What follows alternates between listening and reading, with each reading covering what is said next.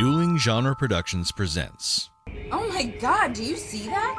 When a freak accident strikes McKinney City, ordinary citizens are given amazing abilities. I can move things with my mind. Oh my god, I'm flying. I can fly. I can teleport and I can fly. Super senses. What, like Daredevil? We are just playing fast and loose with this whole science thing today, aren't we?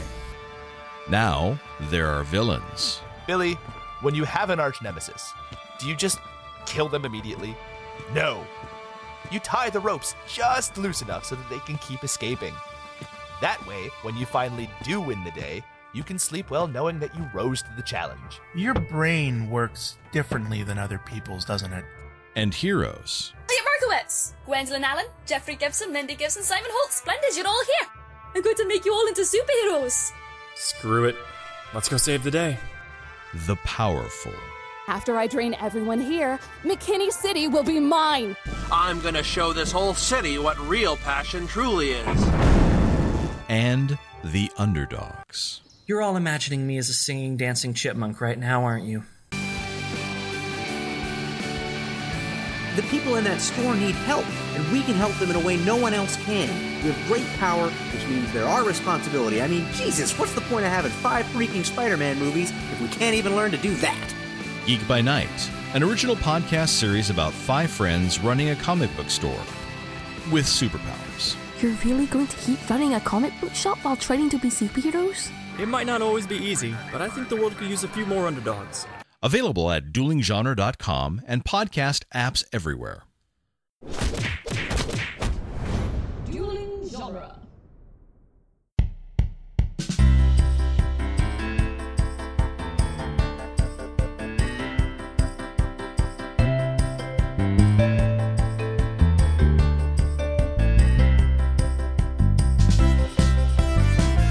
Everyone, and welcome to the Protagonist Podcast, where each week we look at a great character in a great story. I'm Joe Darowski, and this week we are discussing Takeo Goda from the manga My Love Story. And to help with the discussion, we have returning guest John Darowski. Welcome back, John. Thank you for having me back, especially after last time we recorded, I sprung a pun run on you. Do we have a pun run in our future tonight? No, and I can only assume that after that incident, you're having me back either by popular demand or nepotism. And I have my suspicions as to which one. Ah, well, we won't reveal. We'll let the listeners decide uh, in their own hearts which one that is. Maybe different per individual taste of the listeners. And uh, also, uh, producer Andrew, you're going to be jumping in some more on this one. Yes, a little bit. Which is good because, as we have now established four or five times on this podcast, I don't know manga very well. And you know it better than I do, Andrew. Yes. And John, you know it better than I do. Yes. Uh, which one of you knows them best? I probably John is going to know more overall, and I might have a depth in some areas, but that So- that would be it. Yeah, I, John I, overall, I probably started first and helped introduce Andrew to them. hmm Um, since then, I don't know. Yeah. So there there are probably a couple areas where I will have a slightly deeper knowledge, and John certainly has a wider um, breadth of knowledge in in all the areas and deeper in most areas. And Well, my, thank you. my knowledge is shallow and very contained in small Yes. circumference. These, these four, these four ones you've done for, yes. for the podcast. Limited, I think, is the term. yes. Uh, so, My Love Story is a manga that was published between 2011 and 2016 and is a jo- Japanese romantic comedy chronicling the travails of Takeo Goda, a giant guy with a giant heart, and the petite Rinko Yamato, who would be excellent at the Great British Baking Show as they begin dating in high school. Uh, and the previous mangas that we've covered have been much more adventure and supernatural oriented or superpower oriented. Yeah, so so there's been um, I, I have a note on this. okay. So there was Magic Knight Knight's Rayearth. which would be I think mostly an adventure but magical girl All right. category. Let me just get into this right now. So Okay. I, I, I was I right, this John. in your John's trivia, but let me go into this. So this is what is called a so- shojo manga. I may be mispronouncing that. We Mm-hmm. do not. None of us speak Japanese.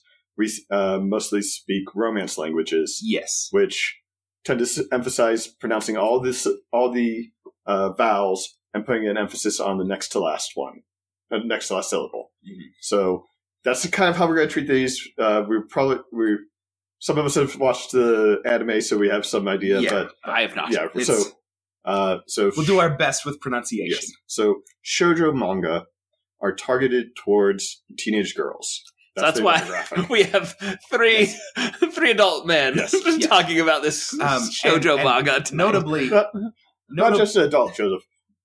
Two of us are approaching middle age. yes. Only two of us are married. So let's talk Uh, about Japanese ro- teenage Yeah. romance. um, and notably, the Japanese comic book market is very different from the American Yes. comic book market, where they've actually tapped the multiple quadrants Yes. um, in a pretty pretty effective way. And the romantic comedy or or straight up romance um, category is much more impactful and significant than in American comics. American comics, I mean, we could go into the comic code and why there's only superhero comics and stuff like that, but suffice to say. Japanese comics actually touch all the different quadrants, and romance comics in particular are very prevalent and very popular and make Okay. up a, a significant portion So- of By, by quadrants, you're referring to male, female, and uh, age. Yes, so, so- ages. adult and, and youth. yes, all ages. So, uh, shoujo manga can be any genre.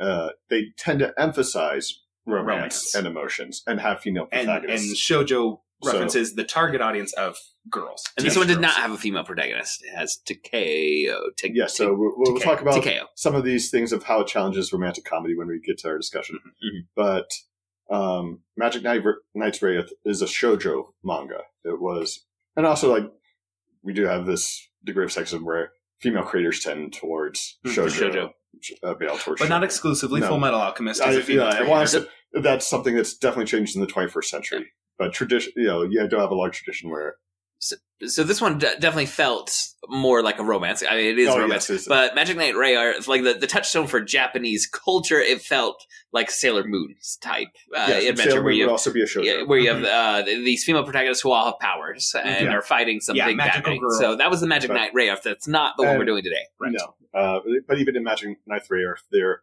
emotional eternal lives was part of the plot. Mhm. Shonen manga are manga for boys, targeting teenage. Uh, so, uh, Magic Knight Rayearth was episode sixty-one. Yes. If you go to episode one seventy-seven, Full Metal Alchemist, or episode ninety-five, One Piece, those are shonen manga. Mhm. That tend to emphasize a lot more action and Mhm. humor. Okay. So yeah, Yeah. so so, so we- I, I think for American audiences who are not as familiar with it, like there's this concept of manga is just oh Japanese comic books. It's really a whole different world. No, it, Yeah, it, it- I- it is not really at all comparable to American comic books in the way it is culturally accepted, Mhm. readily available, accessible, expected that, also- that And targeted read them. right? also the range of topics. I sample a lot of manga. And, I've and got- you're barely dipping Oh, yeah. into the It's, like, entire well, it's range. also like what's accessible as translations or scanlations. Yes, I do read some Mhm. of these that we're just not going to get in the American market. So, like, I've come across one recently that the focus is about doing laundry, about like how do you take stains out of shirts. Like, now it's about the woman in her community. There's a, you know, like there's a lot more sources of drama, but the main topic is laundry.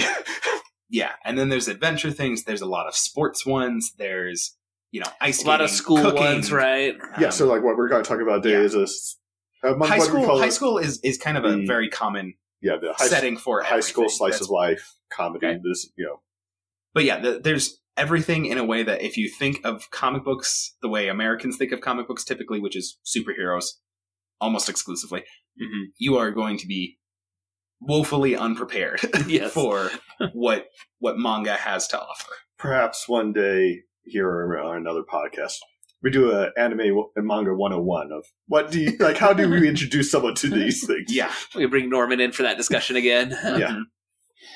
All right. and so- and Being our target audience there. yes, they're like you. You are the masters. Teach me. uh, John, you looked up some more trivia though. Yes. Besides that, for uh, for this episode. So what else do you All have right, there? So uh, this was written by Kazune Kawahara, who has written several shoujo manga, starting uh, in 1993 at the age of 18, where she made her debut. So this is uh, when she started writing this in uh, 2011, so nearly 20 years into her career. Uh, so well established. and this would be written and drawn. No, Okay, she wrote this. It was illustrated by Aruko, and don't have any information on her uh, except that she's done some other manga. But it's also probably a pen name, which is not uncommon. Several uh, people also work under pen names, Mhm. and you get some fantastic pen names when you really get into it. Um, I love a good pen name. We can put that in there with my love of maps and, and cutaways and uh, hidden pregnancies on, on Yes. sitcoms. A good pen name. uh, just do a brief introduction. So uh, there is uh, One Punch Man is drawn by One. His name he goes by name One. Yeah. that's true. Um, but my, one of my favorites. or I think is, written by. Is it? It might be written by one and, and drawn by somebody else. uh, we can get into that a whole different time. Yeah. Uh, but probably the best one I've come across is uh, the creator of Lupin the Third, who goes by the pen name Monkey Punch. Okay, that's, that's all. In American comic books, there's one artist who goes by the name Jock, and that's all he goes by. Is just Jock. Yeah, that's the closest we get to it. Yeah. Uh, then, like, also, I know Frank Quitely is a pen name based on Quite Frankly. Yeah. Uh, but but other than that, you don't see a ton of pen names in American comic the American comic book Uh, industry. the notable Stan Lee. Well, yes, yeah. Uh, so this was serialized in the Satsu Margaret magazine between October 2011 and July 2016, and collected in 13 volumes, a translation of which is available through Viz Media. Uh, one season anime adaptation aired in 2015. A uh, subtitle version is currently available on Hulu. Apparently, there is a dubbed version I found out about recently. I cannot find it anywhere, but it exists. Uh, and also a live action film uh, also premiered in Japan in 2015, uh, not available in the US. But we hit, we can get the trailer on YouTube. Maybe I can drop that trailer in the show notes if I forget. Someone remind us, and then I'll put the link in on the Facebook fan page. All right. Well, before we move on to the summary of my love story, not you know By the my way, personal yours, yes, but- but By the the- way, this is my love story with two exclamation marks. there's a lot of emotion in this. Uh, just if you think a phrase could have exclamation points or caps or a supersized font, go ahead and assume it. Well, it's like- for, for this one, I mean, if you look at early superhero comic books, everything was a, Yeah, an yeah, exclamation yeah. point at the end. All right. Well, before we move on to the summary of, uh, I'm just going to say the manga, my love story. Uh, we want to thank each and every one of you for listening, and thank those of you who support us on Patreon. If you'd like to support us financially, we invite you to go to patreon.com/slash protagonist and support our show with at least a dollar per month. All supporters on Patreon at any level receive access to our special quickcasts, which are shorter episodes in which we break down newly released films and trailers and give updates on our fantasy box office. And we also talk talk about any new TV or uh, books that we've been consuming. All patrons who support us with $5 per month or more get to choose a topic for us to discuss.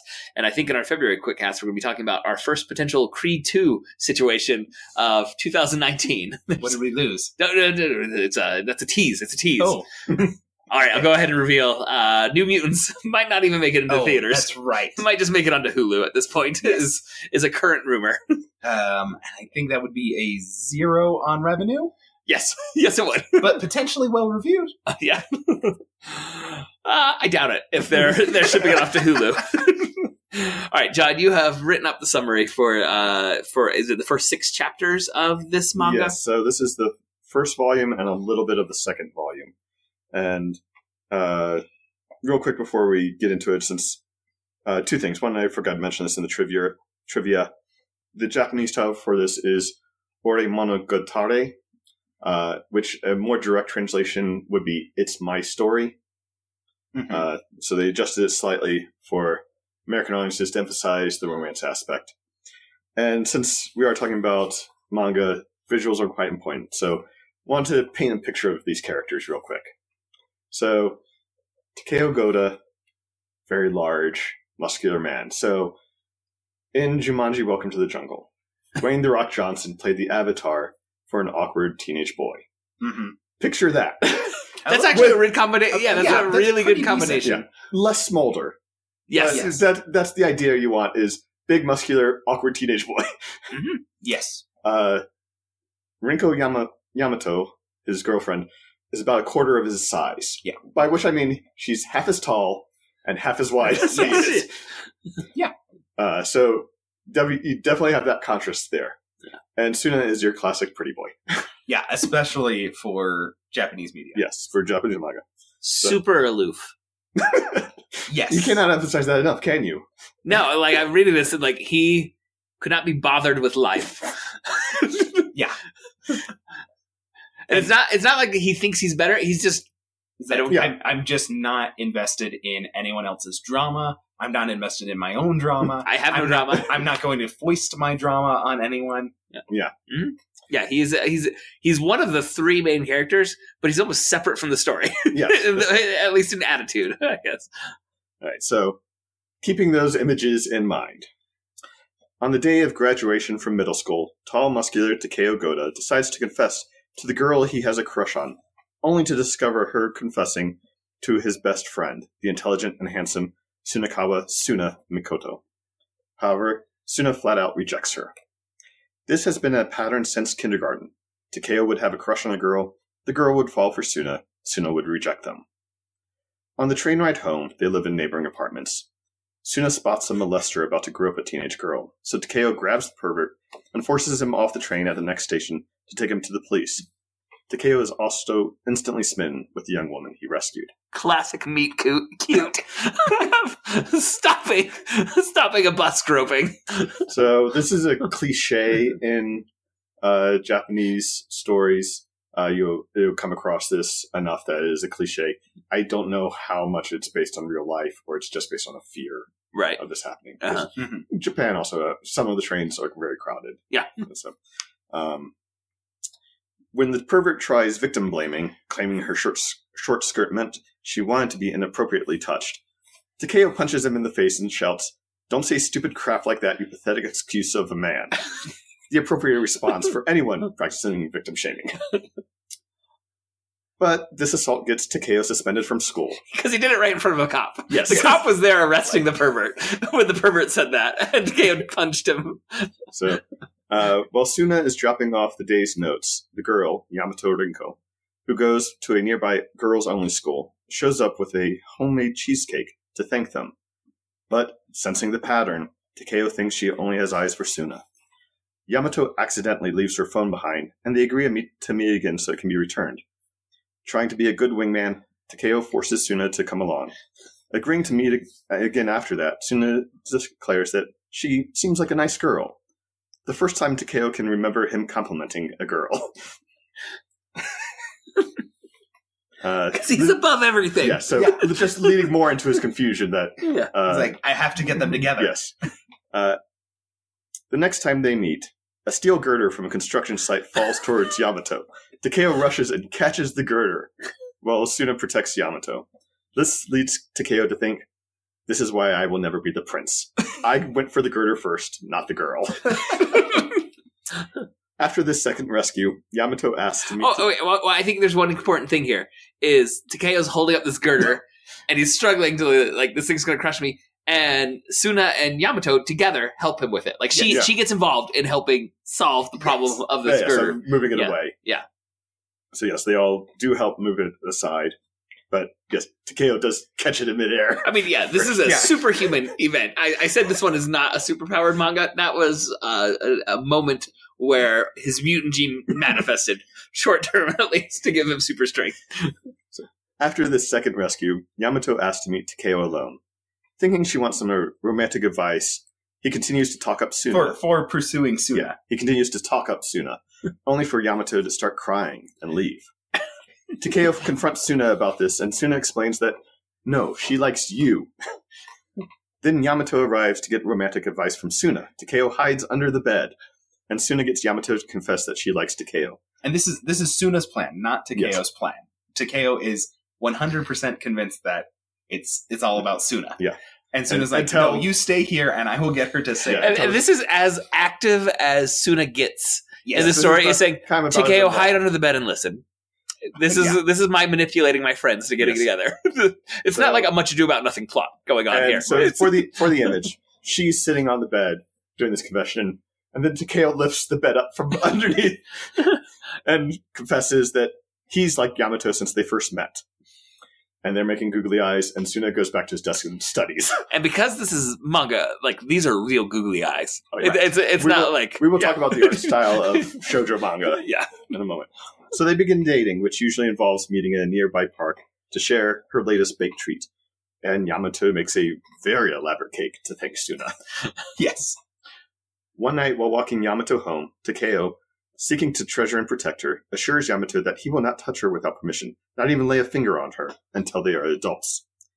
Meanwhile, Suna's sister, Ai, st- is visiting from college. And, and just we're not 100 percent sure on that pronunciation of IE. It's just AI. it's just the letter A and the letter I in our English translation of this. So Surprised not to see Takeo with Suna, she is informed that Takeo now has a girlfriend. So there's a sh- scene in Shakespeare's Much Ado About Nothing, episode 62, when the men are trying to convince Benedick that Beatrice is in love with him, and Claudio states that she's up 20 times a night and trying to write these letters, and says, then she falls down uh, upon her knees, weeps, sobs, beats her heart, tears her hair, prays, curses, Oh, sweet Benedick, God give me patience. And this is pretty much how the sister reacts to this news. this is really dramatic.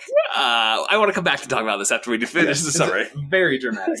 Uh, so Ai falls to the floor, weeping, as she has had a crush on Takeo for years and was just waiting for him to graduate from high school. So their age difference wouldn't be an issue. Yeah. So she's uh, like starting college, so she's four years old. Uh, she's about three years older. Than Three- three or four. So like, Yeah. Uh, and she says at one point, like, uh, like trying to explain to her brother, like, if we were dating, I would have been starting high school, he would have been starting middle school. And that's- that's yeah, you can't- that's not very. We can. But in somehow college, it doesn't age. matter. Yeah. So like, as soon as he graduates high school, we would have been clear. And uh, Suno, that's the name, right? Suna. Suna. Suna. He is like confused at his sister's reaction. I enjoy because not only is she like starts crying immediately when he says that she has a girlfriend, then she starts yelling, "She's probably leading him on." Takeo's really dense. He never land a girlfriend. Who'd go out with that old fashioned gorilla? And Suna, Suna is like, "So." Do you like him or not? like, I can't get a read So- on. You're insulting him a lot in this rant right now, but you seem pretty upset that he's dating someone else. um, as aloof as Suna is, Yeah. the sister is the opposite. Yeah. she is passionate about everything. Yes. Yeah. Uh, and then like she she starts going on again about like uh, like she needs to see the girl and then she also just like goes on tangent i bet he still looks like a dork does he still have that weird hairstyle and soon is like are you sure you like him like are you do you really like him because all you're doing is insulting him yes. Yeah. That same night, Yamato prepares a text to confess something to Takeo, then deletes it and bakes. I not marijuana reference no, she, she Yeah, she- she- she's literally baking goods Yeah, Like- I was like I was not kidding about that Great British Baking Yeah, Show yeah. reference. There's a lot of like, like I feel like, But- I feel like Great British Baking Show influenced this somehow, but I don't know if it actually did. but i'm just saying like in some teenage comedies Yes. if you said someone stopped Bakes. doing what they were doing and baked it would have a different connotation You are correct. So Ai connives to meet Yamato during the next date. She confronts Yamato about what she likes about Takeo, to which she sheepishly responds that she can't put it into words. She just likes him. When Takeo is asked what she, he likes about Yamato, he states that he likes everything about her, but if he had to pick one thing, it's how pure she is.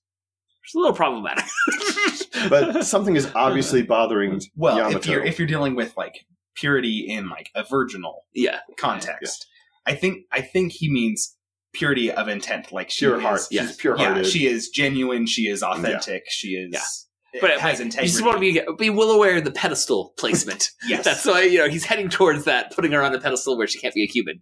right.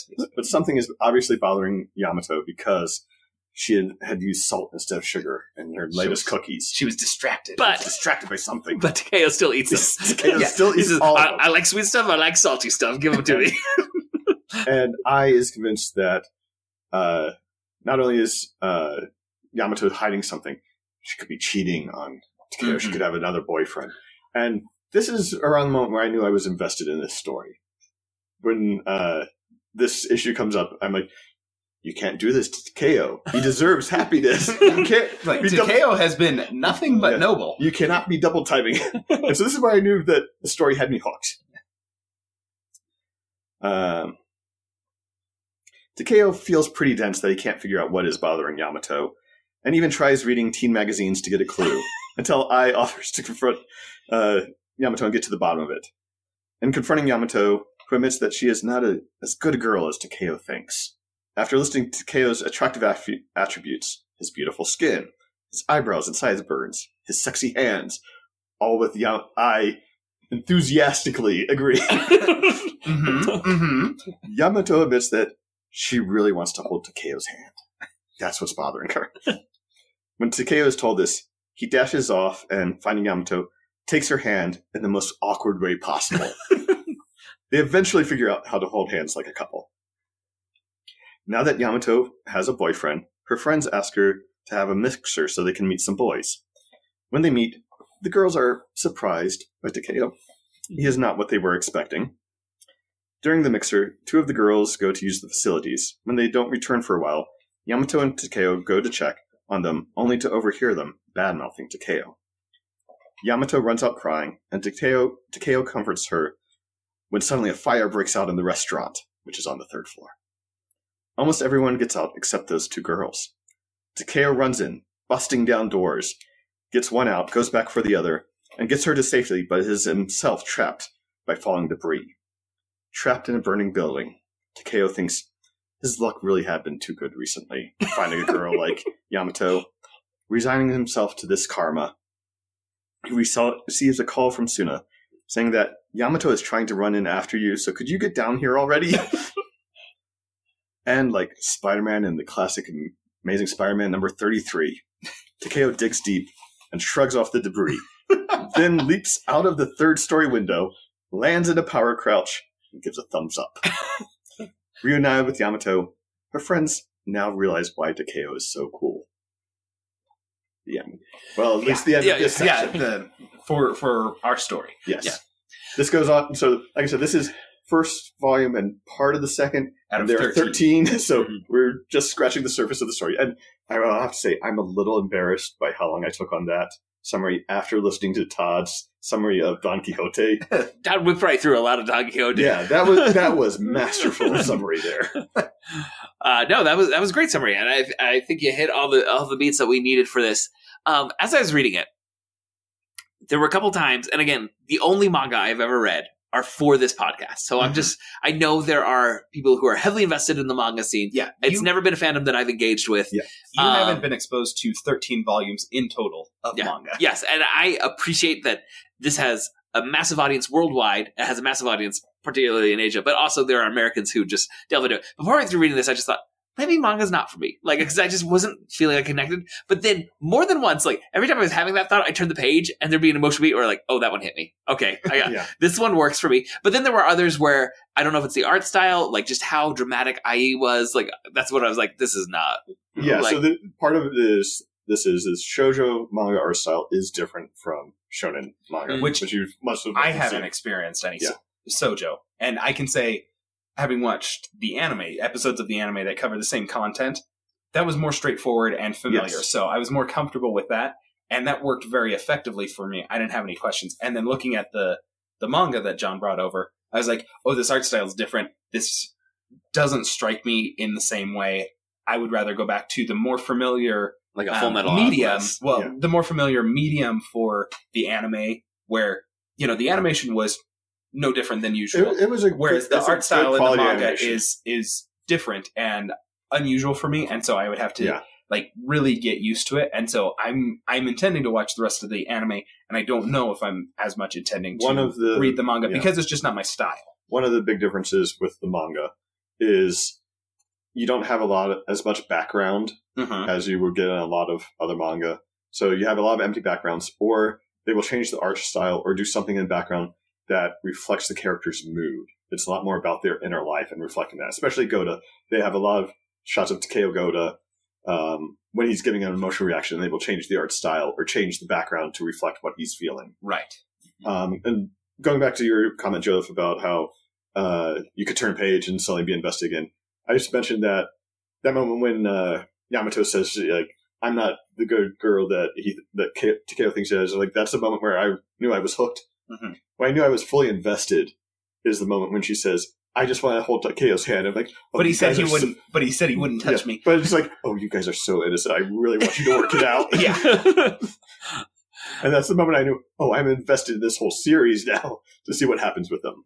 Yeah, and so I, I, I definitely understand Joseph's Yeah. take on it. You know, and this one might not be, you know, the one that that works No, for you. And it's and it, I think, especially as like uh, an American comic book reader, it's a, a tough transition because the art style is different from most manga and very different from the American style because the most most of the shonen stuff is much closer to American Yes. style. There's a lot. Well, also there's a uh, beginning in the '80s. There was a lot more influence of manga in American art, and some vice versa. But, But that was it was probably all still shonen It was all the action stuff. Yeah. So, uh, actually, the artist for Rurouni Kenshin, which you saw, uh, he was heavily influenced by Jim Lee, and so much so he ripped off some designs later yeah, on. yeah. He he loved X Men stuff, and he talks about that. and- Yeah. and rips things off a lot. Yeah. and so this is a different a different category. Yeah. altogether. So like one of the moments with that, I was like, oh, okay, I, this is working for me now that I, I think it, it got kind of skimmed over in the summer because it just kind of flies by real quick.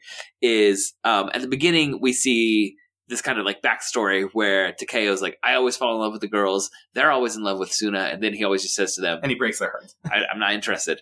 And then And let me say, I didn't get into the summary. There's a reason for that in that all these girls that well, is this Okay. what- this is what I'm saying. This is where like, oh, their friendship like it deepened yeah, their friendship. Suna is Suna really is good, and this Yeah. is one of the few times you get a, a, a deep look. So Joseph, explain the Yeah, so, so I mentioned like Suna just comes across as extremely aloof in in so much of this that I didn't understand their friendship eh, or why I should care about their friendship. And then um, there's there comes a point I can't remember if it's in the first volume or in the second um, that that we were looking at where um, Takeo asks about that, and Suna just uh, like, why do you break all these girls' hearts like the, every every school year? And just says, well, I always heard them talking bad about you, and friend, I wouldn't want to go out with a girl who Yeah, doesn't and- like my friends. yeah, yeah. And so you get this sense it's like, oh, Suna is as good a friend as Takeo is. Mhm. Yeah. You know, in in a, in a different way, they they really complement each other. Well- and Suna's as committed to Takeo as Takeo is to Suna, and it's just manifested in a different way because one's the big burly guy and one's the handsome guy. Um, but we should say the big burly guy is also the emotional one. Yes. he Yeah. is very big on Okay, so we're, oh yes, if if Suna is the aloof one, uh, Takeo is the overly dramatic one. Like Yes. everything is life or death. Everything is full commitment from Takeo. Yes. If he is doing something, he's doing it at 100 miles per hour. Yeah. Um. He's he's and if he doesn't want to do something, he's doing something else that he wants to do. right. Right. That's, that's pretty much like he's fully invested in everything. And um, a lot of what when I say he's fully invested in everything, like he's giving his all. A lot of it's just really um selfless acts Yes. where he's trying to help people. Like, Like, a lot of nobility. yes, to to the point where it's it's a point where like all the girls fawn over Suna and all the guys are looking at Takeo. It's like you are so manly. You're so you know Yeah. you're you're such a noble guy. You're you're Uh-huh. a man's man. Yeah. And and so all the guys are like Takeo, you're so great, and all the girls are saying Suna, you're so handsome. Um, there's one moment where like we they're looking for Takeo and they find him and he's climbing up a tree to get a cat down and they're like, "What are you doing?" He's like, "This cat's stuck in a tree." He's kind of scratching his face. yeah, yeah, yeah, and he says, "I'm rescuing the cat." Yeah. uh, because that's that's what Yeah, because he always does the kind things. He always does the nice things. Yeah, and so this is part of why Takeo does work as a romantic figure. Not just that he is in touch with his emotions, but he has that nobility, that kindness. He he, he goes for the girder. Uh, and he does truly treasure Yamato, not just because she likes him back for once. Um, he does truly want to protect her. Yeah, and to- he was he was 100% invested, 100 miles per hour invested in I'm going to be the best wingman I can possibly be, Yeah. and I'm going to get my friend to finally like a girl Mm-hmm. because she seems really great, and I want her to be happy, and she seems I think she likes him.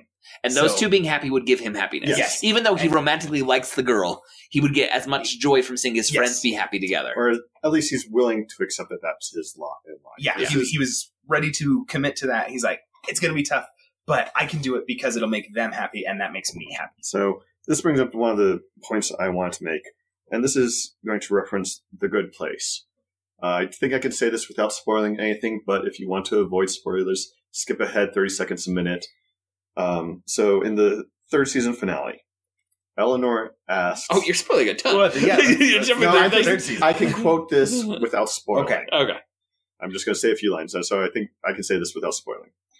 Uh, what is the point of love if it's just going to disappear? And how is it worse not to love anybody? There has to be meaning to existence, otherwise the universe is just made of pain, and I don't like the thought of that. And that's the idea that the made pain. That's actually kind of what Takeo's state is at this first chapter. He's very stoic about it, Mhm. but he's kind of accepting like I'm not going to have happiness. I'm not going to find love.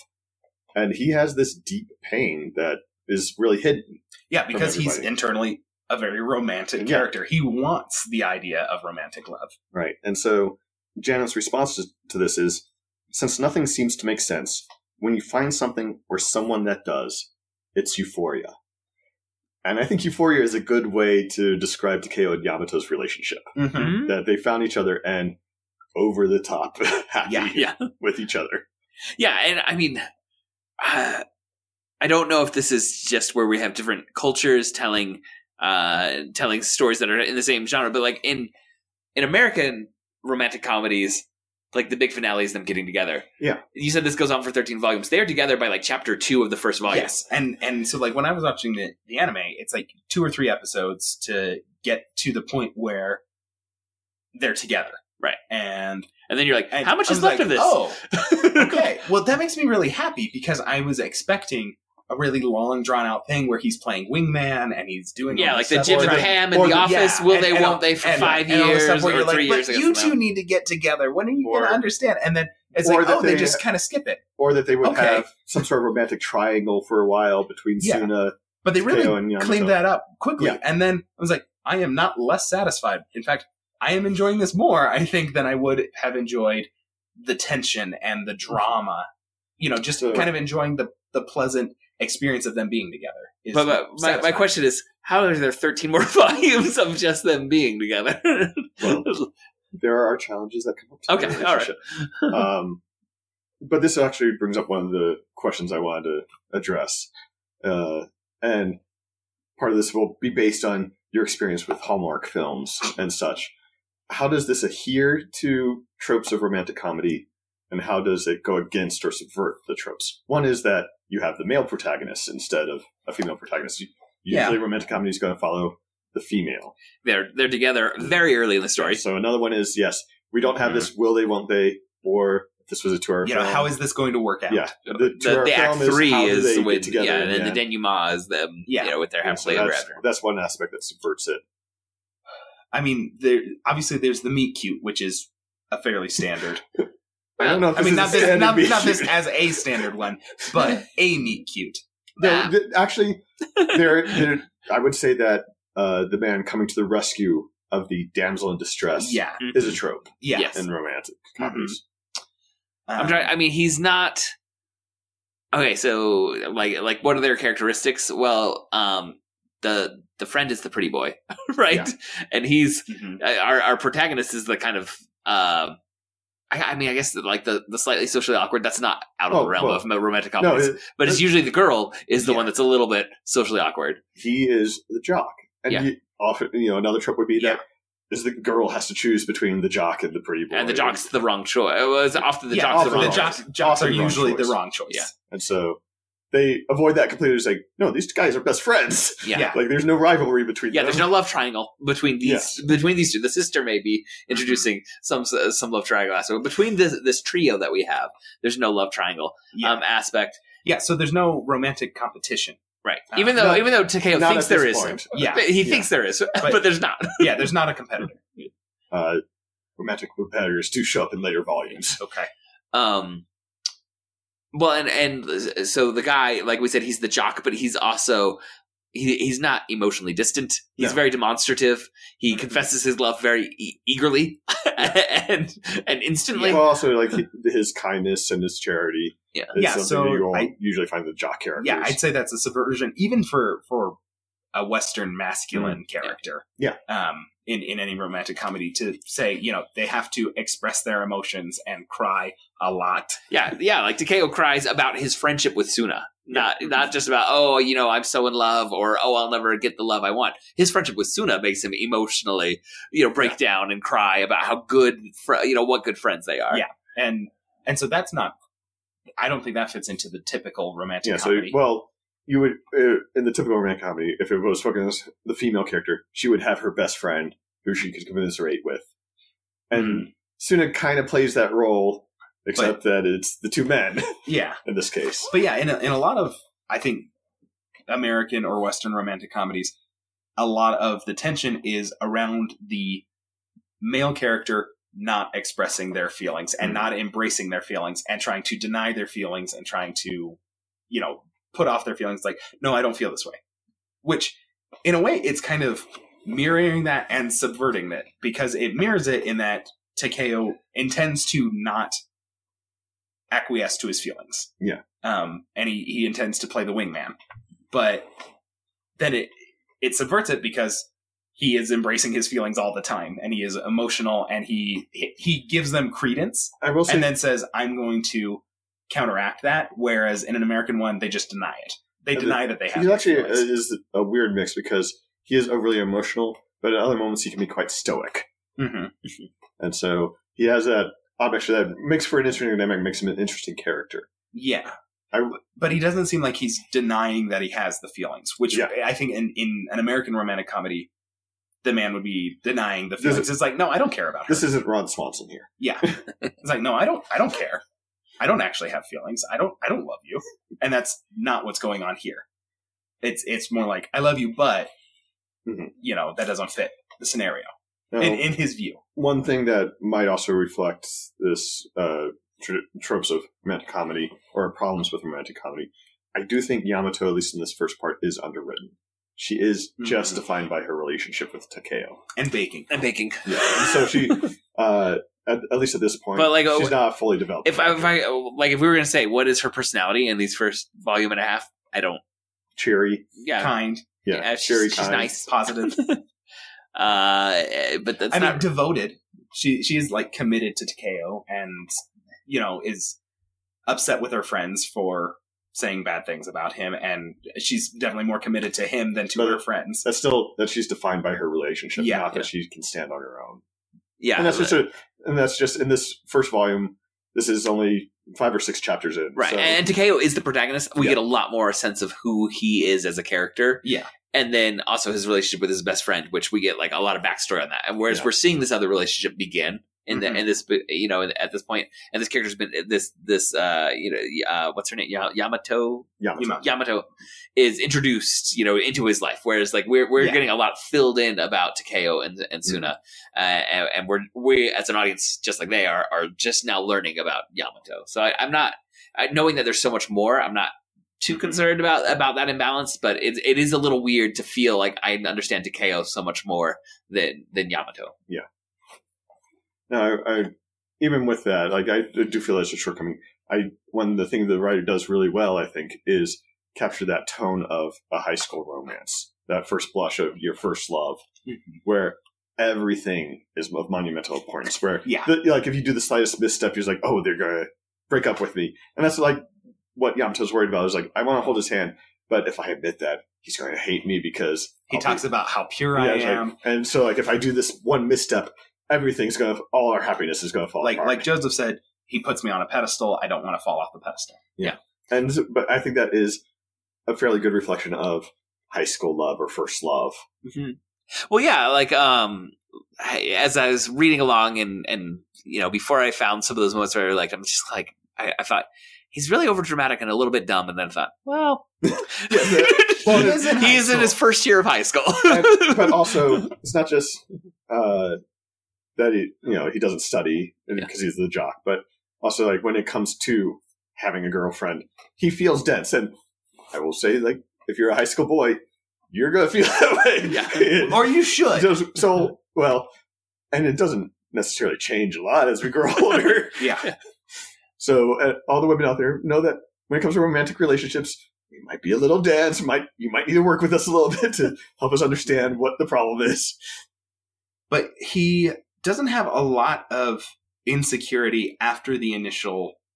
No, Um, when, once they're Once they're together, he doesn't have the insecurity. Yeah. She does. well, like Whereas he- he had all the insecurity at first. Yeah. And she was putting forth all the effort. Like she accidentally left her phone. yeah. So we she should have- we should have mention an that this is a relationship She- built on lies. Yes, she, she which she admits to him at some point. He's like, "I lied so that I could keep seeing you, and I could I left my phone so that I'd have an excuse to see you again, um, and things like that." I said I got your address from the policeman. No, I saw your uniform and I went to your school and, and asked asked around. It's I, I stalked you. Yeah, yeah, it's like, and so there is that, and so she is putting all the effort in at the beginning, and he has all the insecurity where it's like, well, she couldn't possibly like me, and then after they are together, she has more insecurity, and he has almost no insecurity, Mhm. about it. He's like, "Well, I have a girlfriend. I care about her. She cares about me. What's to worry about?"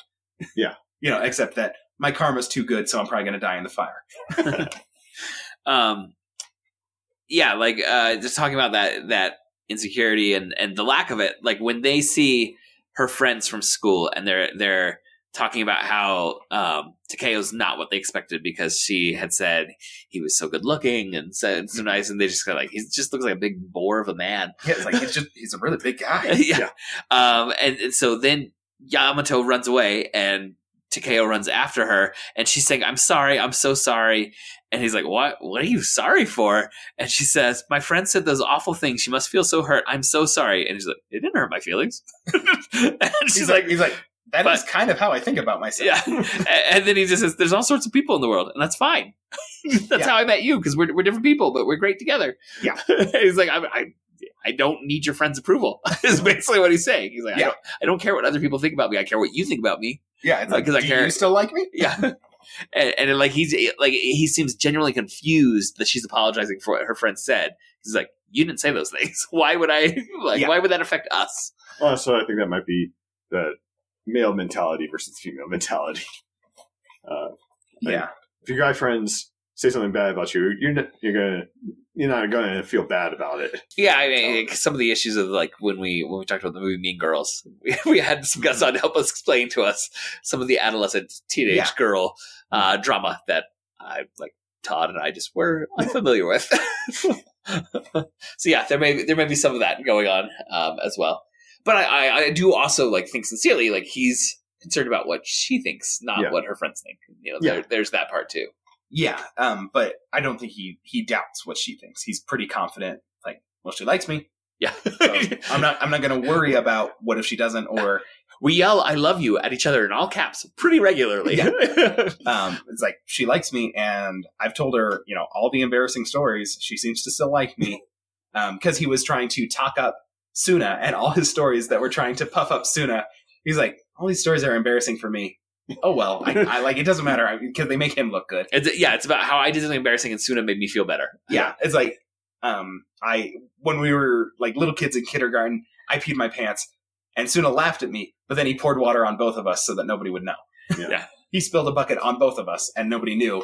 So he was the only one who like laughed at me, and that's when I realized that we were going to be good friends because Yeah. he he was he he had my back. One thing that's set up pretty well, um, I thought, just like from a narrative point of view, is you get hints of the red and blue ogre story, but you don't get the story until, I, I mean, this is early on in a 13 uh, volume epic, but for this one volume, like you get hints and you're like, kind of like, what is this story about the ogres from kindergarten? Yeah, there's some sort of there's some sort of red and blue ogre fairy tale thing from from on. from their youth. Uh, you know, some performance they did in kindergarten, and there comes a point where crying uh, Yam uh, Takeo is yelling, "Suna, you really are like the blue ogre," and everyone's like, "What?" like, And Yamato it like, goes back to how he views the situation. yeah, and I, I want to read the text of the this ogre story that's in here that they performed when they were uh, in kindergarten, and Takeo was the red ogre, and Suna was the blue ogre. And it says, Once upon a time, the kind red ogre lived in the mountains all alone. The red ogre wanted to be friends with humans, but the humans were too scared of him, so they all avoided him. His friend the blue ogre noticed how depressed he was, so he came up with this idea. He'd rampage through the village so the red ogre could defeat him. If the red ogre did that, then the humans would think differently about him and become his friend. The blue ogre went to the village and ran wild, while trying not to hurt the humans. The red ogre pretended to defeat him. The blue ogre pretended to be defeated and ran away.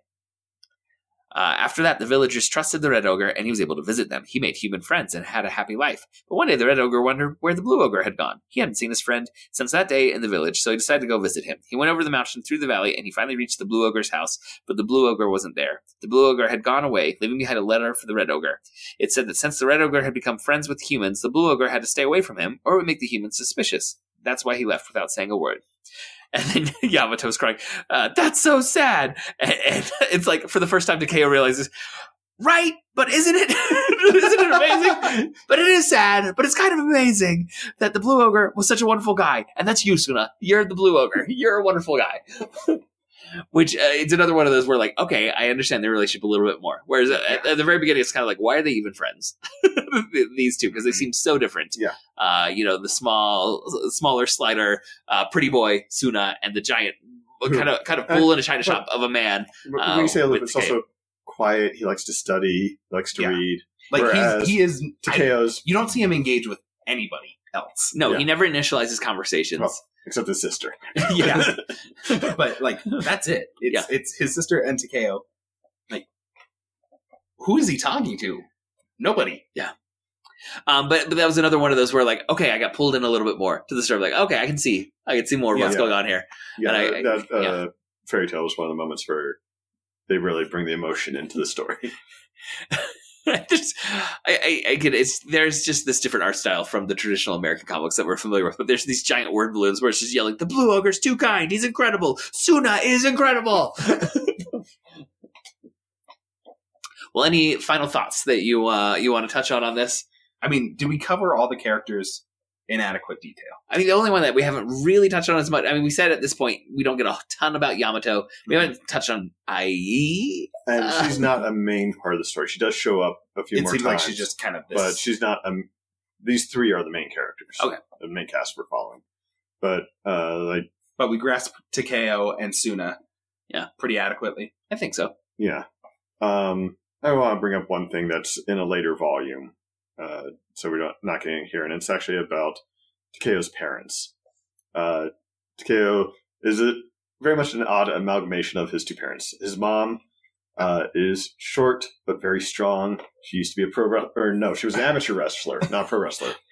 Uh, that was hinted at. Like we yeah. saw an image of her as a wrestler. Um, at one point, she, uh, well, it's a little later in volume two. She uh, informs Takeo that she's pregnant, and she says it's not going to be a problem. When I was uh, in labor with you, I carried another woman who was in labor into the room, and I was fine.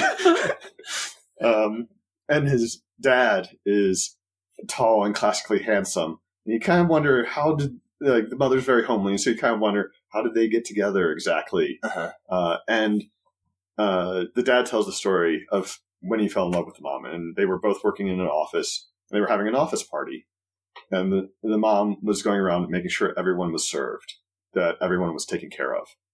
And the dad says, and that's the moment when I fell in love with her when I saw her taking care of others. the kindness. Yeah, and we see that inherited in Takeo.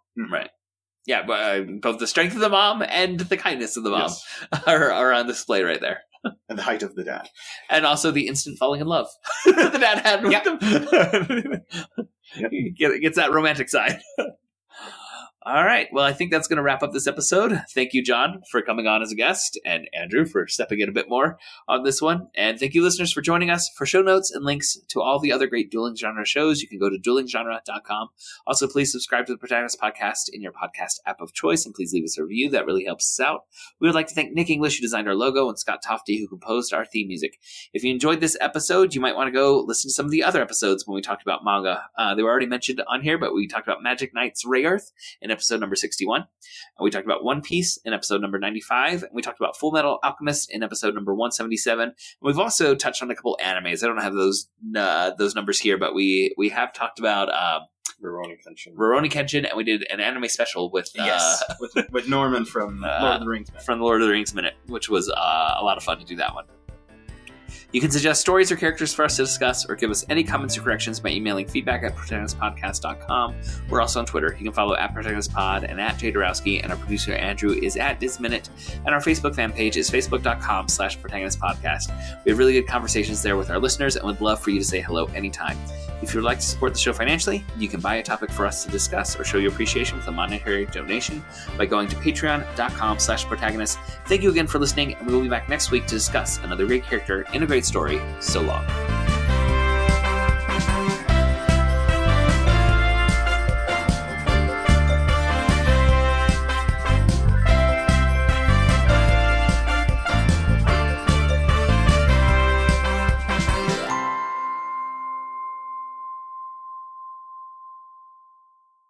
Surprise! Sorry, I'm getting a little cold, and we're only, we're on like If I were to just felt the water, would that tinkling of the water make it to this microphone? probably okay. It's a it's a largely sensitive microphone. Hmm.